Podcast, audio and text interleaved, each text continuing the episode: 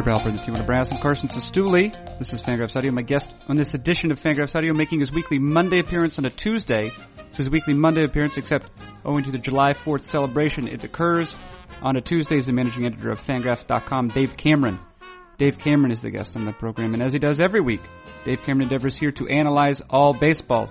Of particular note, the San Diego Padres were very active July 2nd and the days immediately following July 2nd, international free agency. Not surprising given that their GM was known for his involvement in signing international free agents while with the Texas Rangers. While it certainly can't hurt the Padres to have a number of top international prospects, Padres' flurry of activity on the July 2nd date might represent the organization's attempt to solve a problem that did not need immediate fixing. Cameron and I discussed that. With the start of July, we entered the last month during which teams are permitted to make trades without first passing players through waivers. I asked Cameron about the Yankees' triumvirate of excellent bullpen arms, the probability that any of the three, or all of the three, will be traded. Cameron also discusses why Jonathan Lucroy to the Boston Red Sox would make sense because the Red Sox offense is already so good. Lastly, and probably leastly, Dave Cameron explains the concept of diminishing returns to the host of this program as if he, which is to say as if I, were a child. The return you get, or the happiness or the utility you get from the first slice of pizza is often quite high. And if you're a college student, probably the same at like the second and third slice of pizza. At those points, like it's all just terrific. But then you get to like the fourth or fifth or sixth slice of pizza, and it is significantly less good for you and less enjoyable. That moment of condescension and others just like it in what's to follow. What's following even more immediately, however, is a message from the sponsor. The sponsor is SeatGeek, SeatGeek.com. You're probably aware, listener, how purchasing tickets to sports and concert events is a process marked most immediately by a combination of work and hassle. SeatGeek endeavors to eliminate both from that same ticket buying process. What they do is to pull tickets available at other sites, aggregate them as it were, into one place, which facilitates for you the best deal possible. Even better, what they do is to put a grade on every ticket, which is an expression of that ticket's value. So it's possible for you, looking for tickets, are able to exploit the inefficiencies in the ticket buying market. And finally, allow me briefly to speak to SeatGeek's ethical conduct. What they don't do is to assess mysterious fees at any point along the transaction from the beginning to the end. And so unlike other sites, for example StubHub, SeatGeek shows you the full ticket price from the start to the finish. For those who have endured this introduction thus far, you are treated to a rebate, a $20 rebate courtesy of SeatGeek. Here's how you claim it. You download the free SeatGeek app, go to the settings tab and click add a promo code. You enter the promo code FANGRAPHS, that's F-A-N-G-R-A-P-H-S. SeatGeek will send you $20 after you've made your first ticket purchase. Download the free SeatGeek app and enter the promo code FANGRAPHS today at your nearest possible convenience with which we have now concluded almost all of the introduction. Let's turn to a conversation with Dave Cameron. What is it? It is Fangraphs Audio. Who does it feature? That same managing editor, Dave Cameron. When does it begin? Right now.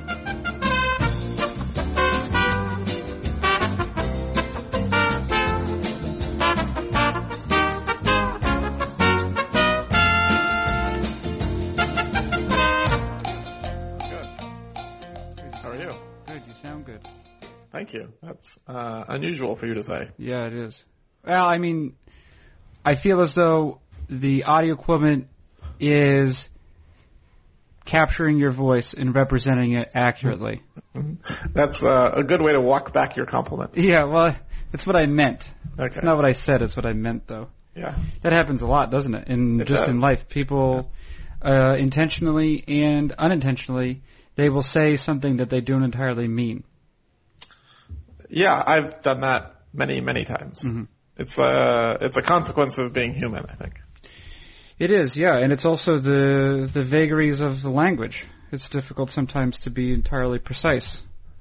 Yeah, I don't know if I want to blame it on the language. I mean, it would be nice if we could just be like, ah, it's the language's fault. But I think Well- it's generally just us, right? Well, We're uh, yeah. lazy and we don't communicate well. Yeah, right. So it's so it's the language. It's how difficult the language is, I guess. So all the, in theory, like all the raw materials there for us to express ourselves clearly.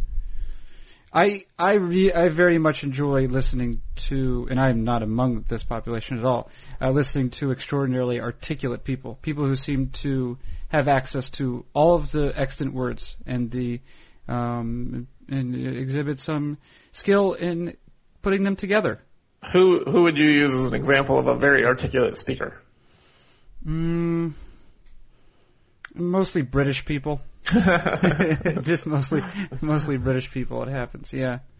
Yeah, that Boris Johnson guy seems quite articulate. Not Boris Johnson, but I will say so. Among famous people, for example, uh, star of Sherlock and other uh, movies, Benedict Cumberbatch. Yeah. Have you ever heard him try to say the word penguin? Oh no! Is it, does it work This out? is this is actually one of my favorite things on the internet. Is uh, you can go to YouTube and uh, type in Benedict Cumberbatch penguin, and uh, like he not he narrated a documentary about penguins, but he doesn't know how to say the word. So it's like you hear like 15 different attempts at the word penguin. Most of them sound more like penwing. Like he just adds the G at the end for some reason. But like throughout the entire documentary, they cut it in. You you will hear every version of the word penguin except for the correct one. I would like to hear that. It's really funny. I'm uh, making a note. Making a note now. Yeah. That has to wait, though. Uh, the thing we do every week, uh, of late at least, to uh, to begin the program, is to embark on something that we call practical analytics, Yeah, we which do. is which is to uh, to take some of the wisdom, some of the strategies we use in analyzing baseball, and apply them to real life, so that this program isn't rendered entirely useless. well, I think it still is that, but we can attempt to make it less useless. Yeah, we can make it less useless, right? So we're using the skills as critical skills and this sort of thing. Uh, today I would like to ask you, Dave Cameron, about decision making. And I have two uh, anecdotes that I think begin to point at what I mean. Um, or probably not, but I think they do. Uh, the first involves a TED Talk that I saw, I watched maybe 10 years ago by a professor and sociologist, maybe psychologist named Barry Schwartz Okay. wrote a book called The Paradox of Choice, in which, the TED Talk at least, in which he relates an anecdote about buying jeans. He says buying jeans never used to be a problem, uh, but in uh, recent years, instead of just the old regular pair of jeans he bought, he would now go to the department store wherever he buys them, and there would be, you know, essentially like 40 models of jean. Yeah. You know, there's the slim cut and boot cut, and Too uh, many choices. Exactly, yeah, various finishes and colors. And he says that what he found was that he was actually less happy buying his jeans because there were so many more options. He felt there was more burden placed on him to make the right decision. That's right. It was like less curated, right? Exactly right. So and so the thing was before when maybe he like the actual jeans weren't as good Right. because they were the only choice. He's like, well, I guess these are jeans. Yeah. But- ignorance of knowing there was anything better. Exactly right. But now, uh, but now, because the the burden is on him to make a choice, when he's not entirely satisfied by his purchase, he takes on the burden of that disappointment. It's his fault and not the not Gene's fault.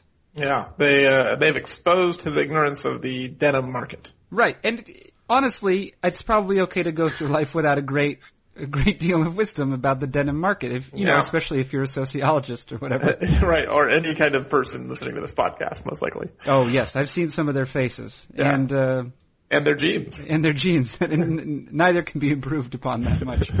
Uh, the second thing it concerns uh, some recent efforts uh, for um, for me in the direction of gardening. Okay, I've recently started to I've recently planted some seeds and also some seedlings into some raised beds in the back. And here's the, here's here's what I have to do. I've never done I've never tried gardening at all before, and I'm doing I'm, I haven't killed everything yet, so it's going as, about as well as I could have expected. Here's what I want to say though, and it again it goes into the amount of information, uh, essentially, uh, that one can gather before making decision. I went through, you know, I read online a little bit. I got maybe one or two guides to gardening, um, and I find that while I'm following most of the suggestions given to me, some of the details are just beyond me because I have no practical experience some of the suggestions are just uh, sort of beyond me. And when I, I look at, you know, should I use what should I use for a mulch? Should I use wood chips or should I use straw? I don't really care, honestly, because I I have not been able to observe the differences between the two. Straw or uh, yeah, straw just happened to be available at the garden center outside, Yeah. and so I chose Right. straw. That is a good way to make a decision. So I'm not sure it is a good way to make a decision, but what I realized was if I did any more research into it, the the whole prospect of gardening would have become a, would have become a burden at that point. Whereas I just wanted it to be something that I'm doing I'm willing to dedicate X number of minutes to it, but X plus one or X plus 50, etc., would actually make the whole thing burdensome. So I said, here's the cutoff point. So here's so so taking off from both of the examples, I guess is there anything in economics or any of the uh, behavioral sciences with which you're familiar? Uh, is, there, is there any language? Are there any sort of principles to describe this relationship between the gathering of information, the performance of due diligence, leading up to the choice, and maybe the point at which due diligence, there, there, in fact, there could be an excess of it, so that the the choice itself, you know, becomes made more difficult by the by the abundance of information.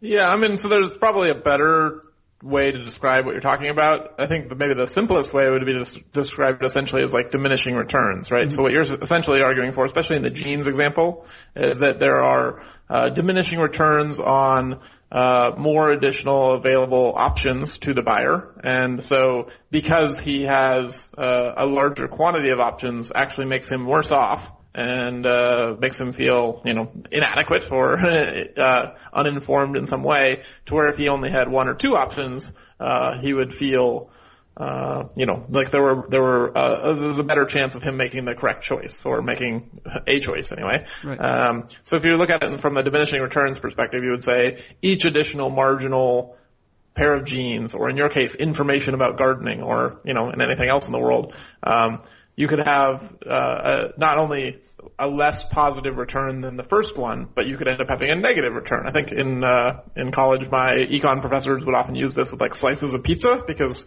college students often like pizza, uh, and so like the the return you get or the happiness or the utility you get from the first slice of pizza is often quite high. And if you're a college student, probably the same at like the second and third slice of pizza. At those points, like it's all just terrific.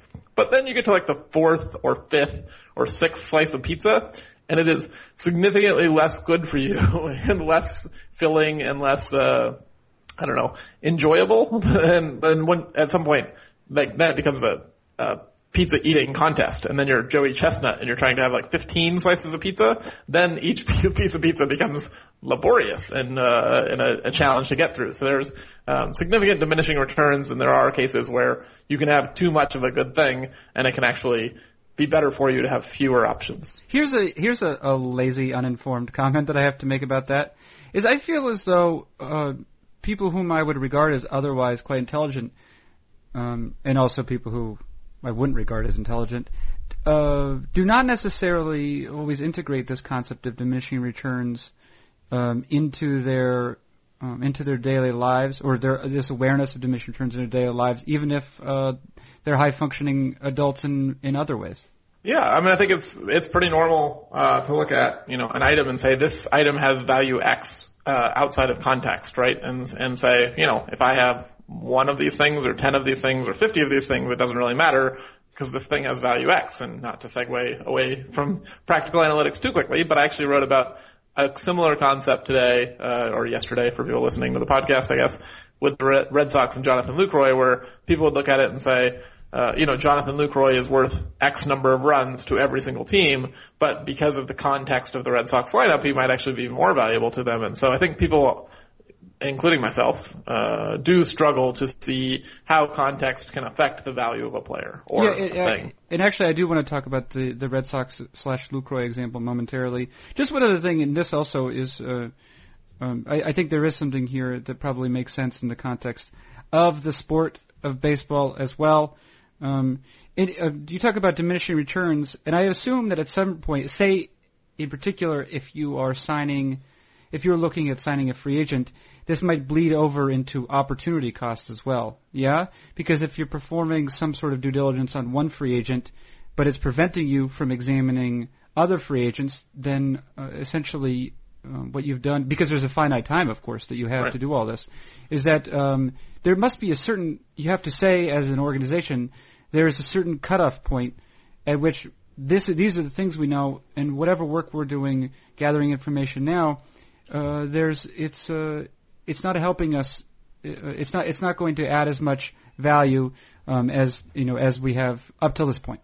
Yeah, and I think this is actually a, a, pretty interesting topic of discussion in terms of scouting, right? And how you deploy your scouts. Uh, so some organizations are going to you know, blanket the country, uh, and say, okay, we're going to give a scout an area, uh, or his region will be like the entire southeast, right? So that's like North and South Carolina and Georgia and Florida and Alabama and Mississippi. And so he's going to be given like this monstrous area to cover in which there's no way he can see all the talented baseball players in that area multiple times. He's going to have to just, you know, hustle across the state for, you know, 360 days a year in order to try and just kind of get a look at everybody and be able to provide a shallow, you know, basic report on what he saw the one or two times he saw each player. Other organizations are going to do, you know, much more specific where you take a couple of scouts and say, look, we're going to split up, you know, the, the region into smaller areas, or potentially it'll even go by organization. So you're going to have, um, you'll just have like the National League West teams instead of, uh, you know, a certain geographic area. So there's different ways to kind of assign your scouts. And, and I think you can look at it and say, is it more valuable to cover one area in a lot of depth, know everything about every single prospect in that area, and then really focus on, you know, kind of the depth of knowledge of those specific prospects while recognizing that you're going to miss out on players from other areas?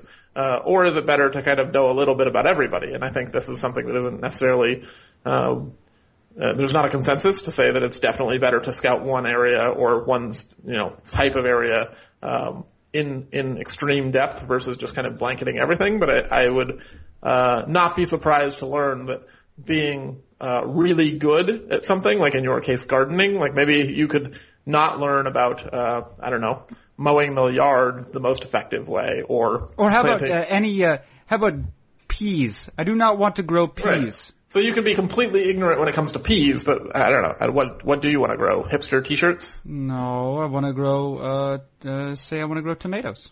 Okay, so right, maybe it's more valuable for you to learn specifically about the best mulch for just tomatoes, assuming yeah. it's different than any, any other plant and peas. And uh, well, then peas, peas is, you have to grow. You have to have a trellis, and I don't want to build a trellis. A trellis? Yeah. Hmm.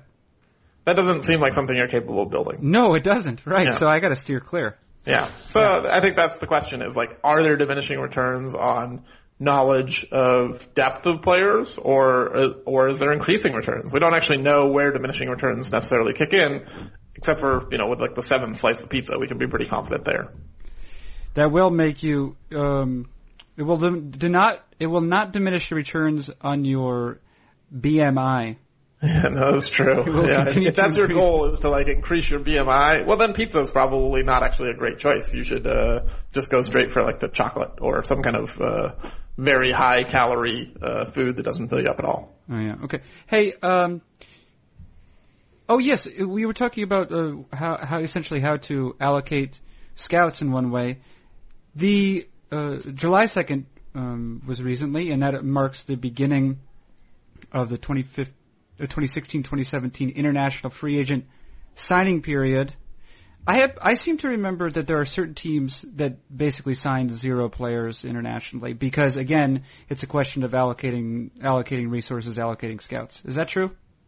Well, I don't think anybody signs no players, but there are certainly some organizations that are uh, significantly less aggressive and, and certainly aren't going to be playing in the top end of the market. So they'll maybe uh, be more likely to just kind of sign a, a, a low number of kind of mid-level guys and, and hope to get lucky. I think uh, before they hired uh, AJ Preller, the Padres were one of these teams who basically did nothing internationally, mm-hmm. and that was one of the reasons they hired Preller is because they really wanted to make a splash in the international signing market and, and kind of reverse the trend of of that being a, a, a resource that they were ignoring.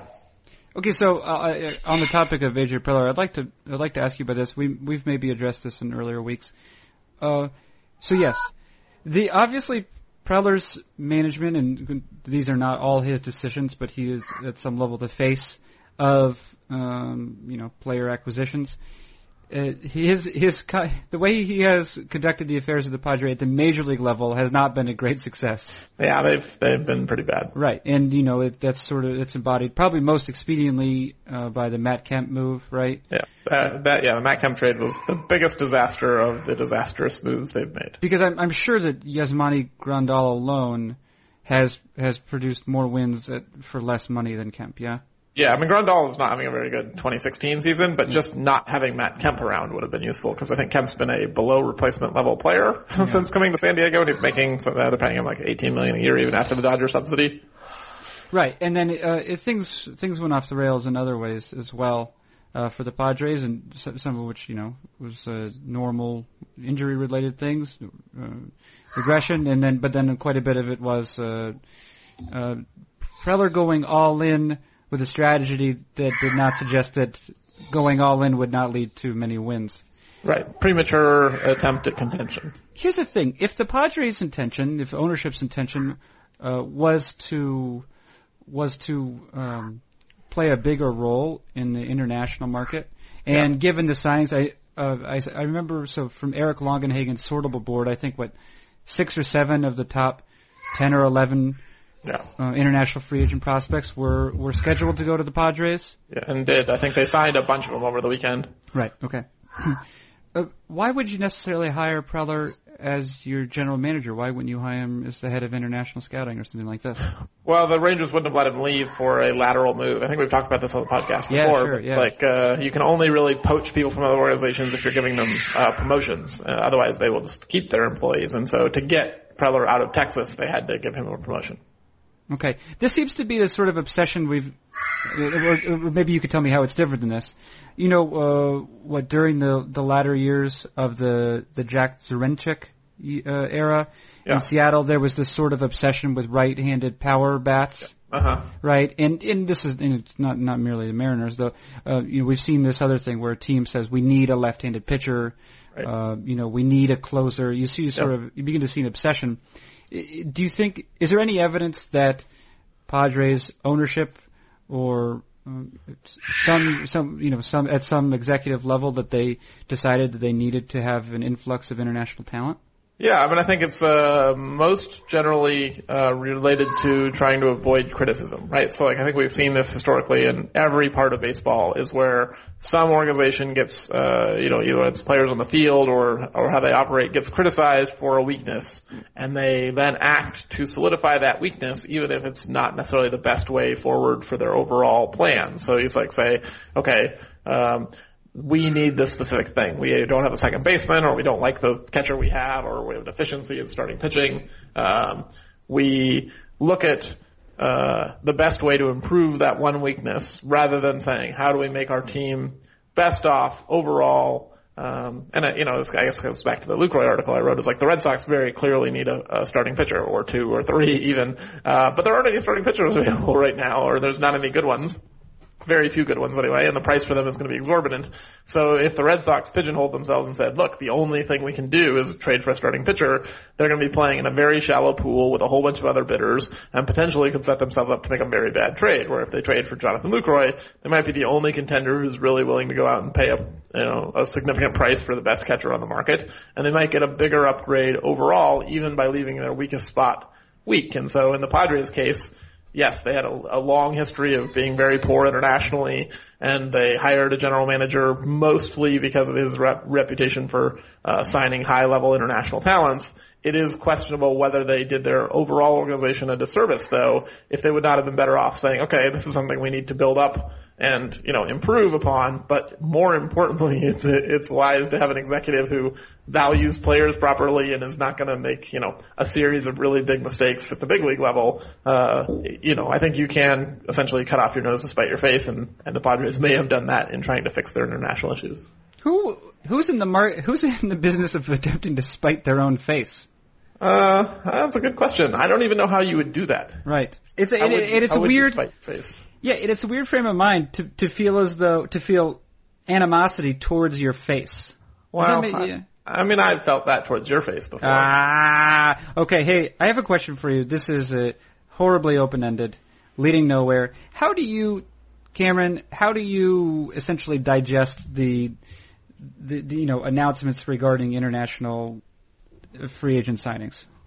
Because Uh, it's it's a, just a collection of sixteen-year-old right. sixteen-year-olders and their names essentially. That's that's Yeah, I, I think this gets kind of back to your original question in the practical analytics of like, at what point do we just say additional information is not going to be useful to me, right? Like, so I could read every scouting report on every 16 year old who signed and tried to have an opinion about those guys and who they signed, but I, I don't know that there would actually be an increasing return on the level of information I got until I, you know, until we reached a point at which like public, not publicly available information was received. So like, I think what we generally end up doing is kind of what your jeans guy wanted, right? He just wanted someone to curate the available jeans for him and be like, these are the jeans you should buy, sir. These are your only options. This is kind of the Costco me- method of things to get back to another practical analytics questions. Costco will be like, this is the ketchup we sell. Or this is like, these are the, you know, whatever, oatmeal, uh, packets of oatmeal. They don't have like 75 choices. They just tell you like, if you want one, this is the one we have and you can, you can take it or leave it.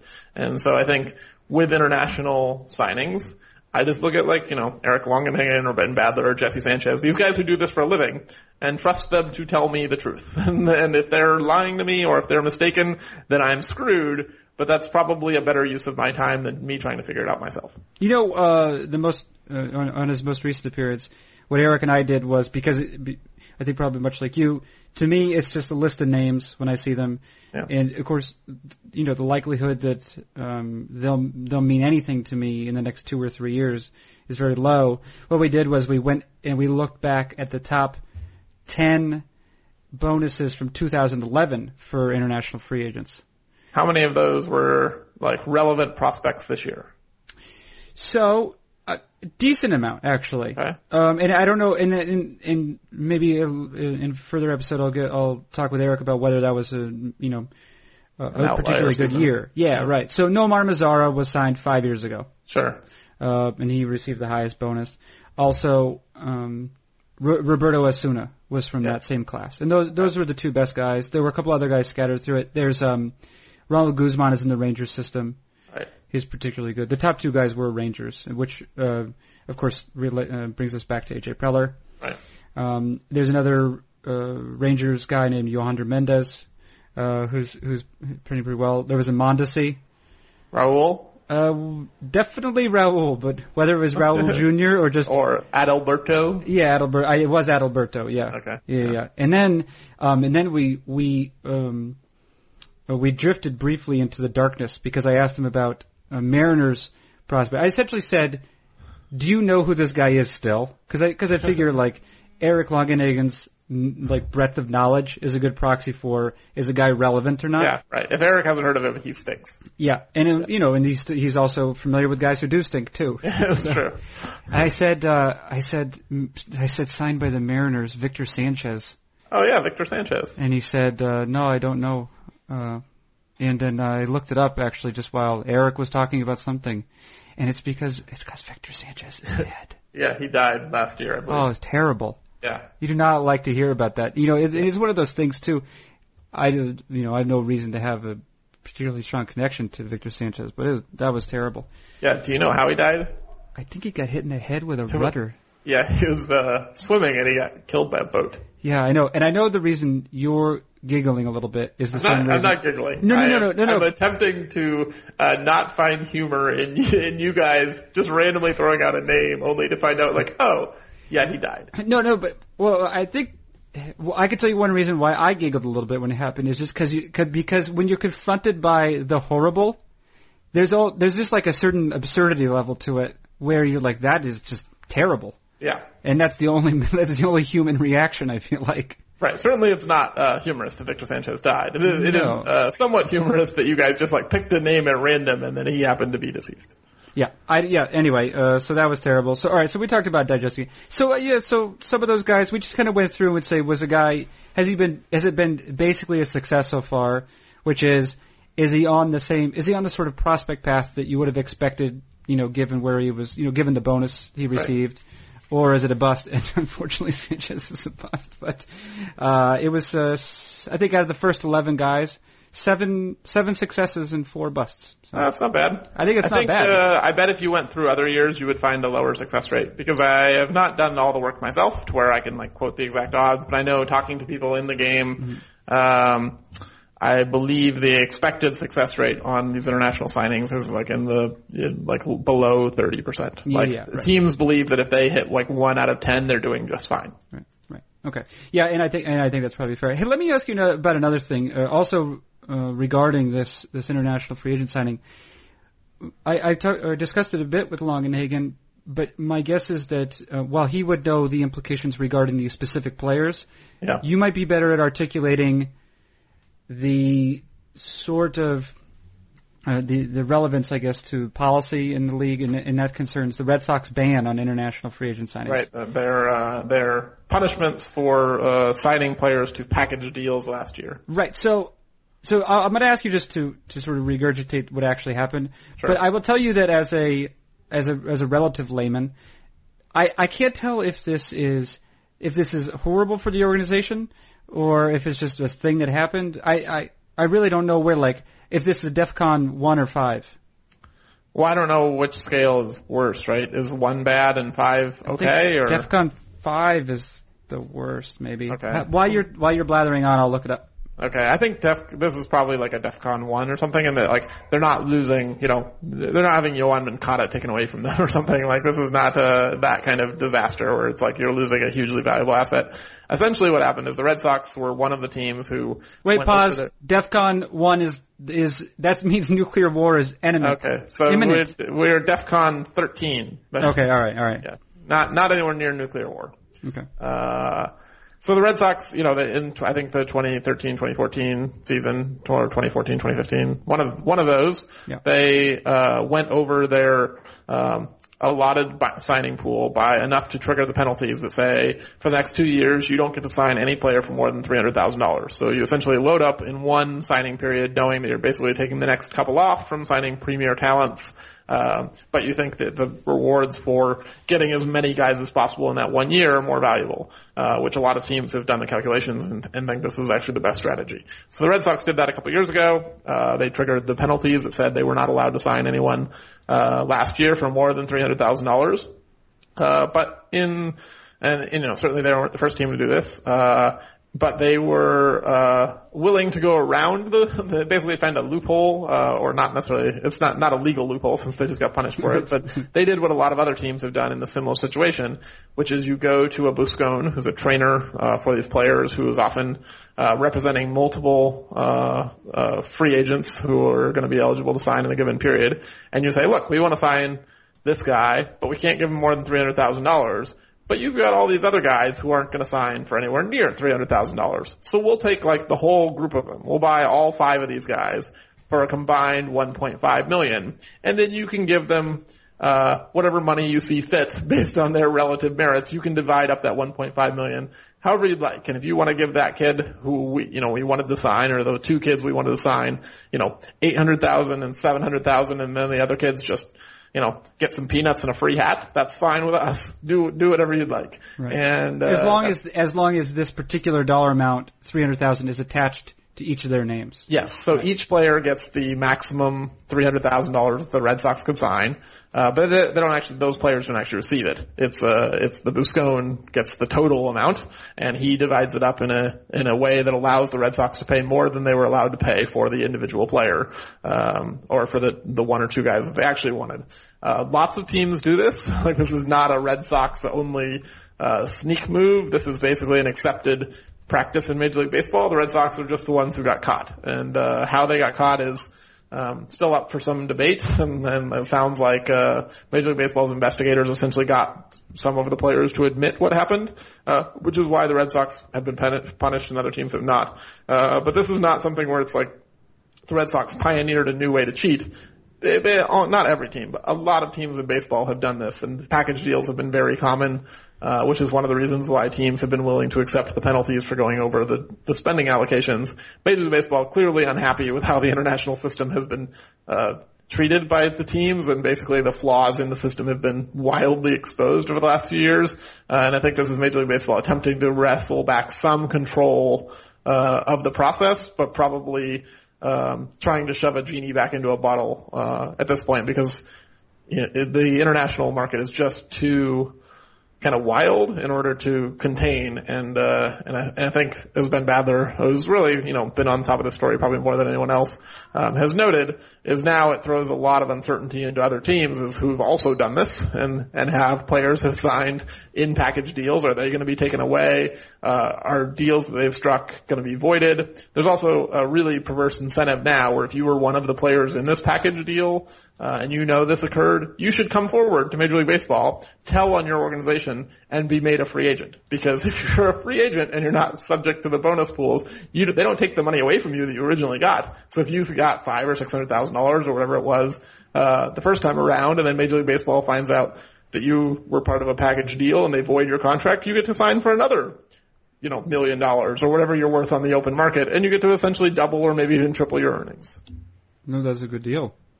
Well, it's a good deal. A good deal for the player for for agreeing to involve to involve themselves in a strategy to defraud the rules, and then telling on the uh, on their partner in, in the defrauding and benefiting from it. That's that's not a great system. Wasn't there a point at which, uh, although given the restrictions placed on the, the the players or the attempts by Major League Baseball and teams to uh, deflate signing bonuses you almost you at the same time you uh, can sort of uh, sympathize with any player's uh, decision to go out and get as much money as he can at this age. Yeah, I mean, so I'm not putting the blame on the players at all Right. here, right? Like the players are part of a system. That Right, and they're incentivized as you know. yeah, as you it's know. it's bad for them and it's anti-market. And like there's a anytime you try and set like an arbitrary restriction on price, people are going to try and get around that. Um, so we can't be mad at the players for trying to like, oh, the market will pay me three times what you're what you're willing to pay me. I'm going to do whatever it takes to get that money because that's what I'm actually worth in the open market. And it's just a silly constraint that I wasn't part of that I didn't have any negotiation uh, leverage over. Um, so we can't expect the players just abide by these rules just because Major League Baseball wants them to. Was it was there a situation? Was it regarding uh, Carlos Martinez, or was it a different prospect where he signed? Yeah, It- his it- deal was voided. Yeah, deal was voided because I think he had signed under false identity. Yeah, Yep. hmm and then he signed. He, he was he was actually in the Red Sox system for a year. I believe so, yeah. And his deal got voided, and they became a free agent, and he got like two million dollars from the Cardinals uh, after he became like a better prospect than he was before he signed. Yeah. Uh, so again, the, yeah, he he defrauded his organization and then did it. Uh, it worked out quite well for him financially. Um, so w- when will the Red Sox be able to sign? uh, Be able to spend more than three hundred thousand dollars on a prospect again? Uh, so this year they've been banned from signing any prospects. So like Okay. as part of the penalty, they were all of their uh, ability to sign international players this year was was removed. And as uh, Badler noted, uh, they'd already struck deals like everybody else uh, in advance of the July 2nd deal. There were a whole bunch of prospects who basically had agreements with the Red Sox waiting to sign. Those were uh, not allowed to be uh, fulfilled because the Red Sox aren't allowed to sign any players. And now most teams have already allocated most of their bonus pools at this point. Um, so you have players who had agreed on, a, on an amount uh, with the Red Sox that had nothing to do with the scandal. They weren't package players. They were players expected to sign this summer um, who now can't sign with the organization that they already agreed to a deal with. Now they have to try and go negotiate another deal with a new team that they potentially haven't uh, developed a relationship with uh, after a time in which those teams have already spent most of their money. So uh, players who are uh, have, who have nothing to do with uh, kind of this issue are now being hurt by the the decision to not allow the Red Sox to sign any players this summer. And I believe the Red Sox penalty will expire next year. Uh, so assuming an international draft isn't set up in time for next summer, which it seems logistically impossible, even if it is in the next CBA, um, the Red Sox will theoretically be allowed to go back to signing players uh, at reasonable rates without uh, trying to skirt around the rules next year. So in terms of being caught, the, it seems like more of a timing issue for the Red Sox than anything else. Yeah, it, what you're suggesting, if I'm hearing you correctly, is that uh, the league decided that essentially knowledge of these sorts of agreements was so widespread, what was what was widespread, um, that you know, the, any number of teams could be participating in them. Uh, the Red Sox, for whatever reason, happened to uh, to be the victims. I mean, not to say that they're very much victims, but they're the ones who got chosen essentially in this uh, sort of investigation. Yeah, I would look at it like, you know, a police officer pulling someone over for speeding on the highway, right? Like 95% of drivers are speeding in any given day. And so you could pull over all of them and be like, hey, you were speeding. And they could be like, yeah, but look at all those other people who were speeding that you didn't pull over. Why did you choose me? And then the officer could respond like, you know, I can't pull everyone over, but I, uh, you were speeding and therefore your defense of everyone who's doing it doesn't fly. You're the one who gets the ticket. So you might think it's unfair if you're the one who gets pulled over for speeding, but you were violating the rules and, uh, you kind of knew the risks going in. And if you're intentionally skirting the rules and you get caught, then you're going to get punished. And I think in the Red Sox case, they did, they violated the rules in the same way that almost everyone else in baseball does, but they got caught and so now they're getting punished. Okay, uh, last thing about which I'll ask you before you fulfill your obligation to the program. Uh, you did mention the uh, Jonathan Lucroy is available, Milwaukee Brewers catcher. Uh, it would it would appear to make sense that the Boston, among other teams, the Boston Red Sox would be a uh, a logical landing place for him. The Red Sox are currently working with Sandy Leon and Ryan Hanigan. Yeah, As not a great combination. No, not a great combination. And uh, as you note in that in the piece you wrote for today, um, players, t- uh, talented offensive players, are actually more valuable on already talented offenses because they tend to be hitting with men on base. Yeah. Um, uh, there's a question of context. I'm wondering if you could just provide a very brief introduction to the market, uh, prominent sellers, the players who will be sold, and then the prominent buyers. I know, for example, and let's start, if you would, with the likelihood that any one of the New York Yankees' top three relievers will be dealt. So I think there's a pretty high likelihood that Aroldis Chapman's going to get moved. Uh, he's a free agent at the end of the year. The Red Sox or the Yankees can give him a qualifying offer, um, but it's not necessarily a better return than they would get if they traded him, um, given the amount of teams interested in you know power relievers not in in the lead up to the trade deadline. Uh, Andrew Miller and Dellin Betances both under control for multiple years. Betances making basically no money. Miller making nine million a year, which is a bargain for given what he is now that he's turned into I don't know maybe the best reliever in baseball. Um, I think those two are much less likely to be traded simply because the Red Sox aren't under any kind of time pressure. They can keep both those guys and trade them this winter if they wanted to. They could keep both those guys and see how they did next year and still be able to trade them next summer if they fall out of contention again. Um, so I think Chapman's going to go, or very likely to go. Miller and Betances much less likely to go, uh, especially if teams balk at you know paying the price that the Yankees are going to demand. Um, I think the trick with this summer kind of sale season is that you've got six teams in the National League who are really truly awful, uh, who have already sold off a lot of their interesting parts, right? So you look at like the Braves and Phillies, Reds and Brewers, uh, and the Padres and Rockies and say like these teams aren't good and they don't really have a lot of pieces that you would want to go acquire. Um, you could potentially look at the Braves and be like, well, we want Julio Teheran, but they're making uh, an argument to keep him, and he's pitching well, and he's under control through 2021, I believe. Uh, so they kind of have the Andrew Miller syndrome, where you know they don't really have to move him. Uh, the Phillies don't really have anyone of value. I guess you could trade for Jeremy Hellickson or something, but that's not going to be a, a fantastic piece. Uh, the Brewers have Lucroy, who's going to probably uh, be one of the best players traded this summer, but besides that, they have an expensive Ryan Braun who they're probably going to have to pay down to trade. They don't have a lot of pitching available. Um, you know, the Reds have basically no pitching. They have maybe the worst pitching staff we've seen in a long time. Uh, you know, they could maybe trade a guy like Zach Cozart or Jay Bruce, but these aren't, you know, franchise trading, changing trades. Uh, the Padres have, you know, not much of interest. I guess they have Melvin Upton who they could trade and, uh, you know, they already traded Fernando Rodney, so that might have been one of their main deals. Uh, there just aren't a lot of good players on these really terrible teams. And then you have the whole batch of other teams, kind of like the Yankees or like the White Sox, uh, or the, maybe they throw in the Mariners in that mix or the Pirates, who are good enough to kind of hang around wild card contention and convince themselves not to sell. Uh, so therefore they're going to keep the Chris Sales or the Andrew McCutchens or the guys that you would say, man, this guy can really get a huge return. They're, those guys just aren't going to be available because they're good enough not to sell off their team, but not quite good enough to contend. The Angels. Uh, so if you if you just sort, if you go to the site and you merely sort by the odds of reaching the divisional series, you find a number of the teams that you just cited. For example, uh, Atlanta, Cincinnati, San Diego. These are among the worst teams. There's also the Angels who have the best player Yeah. in the majors, and also probably I don't think I'm exaggerating the worst uh, the worst uh, minor league system. Yeah, they have the worst farm system in, in baseball by a lot. Yeah. So what's their? Because so they have a lot of players who would would suggest that they're a win now team, but they're not winning now. Mm, I, I think they have a player that suggests they're a win now Yeah. team, and then they have a bunch of guys who suggest they're an old rebuilding team, uh, like the Phillies were a couple years ago or Right. last year. Uh, well, I, I should say a high. I guess high. Uh, high, high payroll, player. Yeah. old players. Yeah, they have a lot of those. So I think the Angels are in a tough spot in that they don't really have a near-term path to contention, uh, and they don't have long-term sustainable way to succeed without adding a bunch of talent to the roster. And without trading Mike Trout, it's not very clear how they're going to get from point A to point B. But they don't seem willing to trade Mike Trout for good reason. You don't want to trade, you know, the best player we've seen in 50 years. So I think they're in a bad spot. They've been, you know, uh, now obviously they weren't, uh, they were not great last year, but they were fine. And they've had some rocky seasons in between, but they've been relevant for an awfully long time. Yeah, they've been decent for I don't know the last 15 years. Yeah, Yeah, yeah. Uh, they're not going to be decent for the next 15. It does not appear. Yeah. Uh, so I don't know. Has the what what happens typically when when one of the worst teams has one of the best players?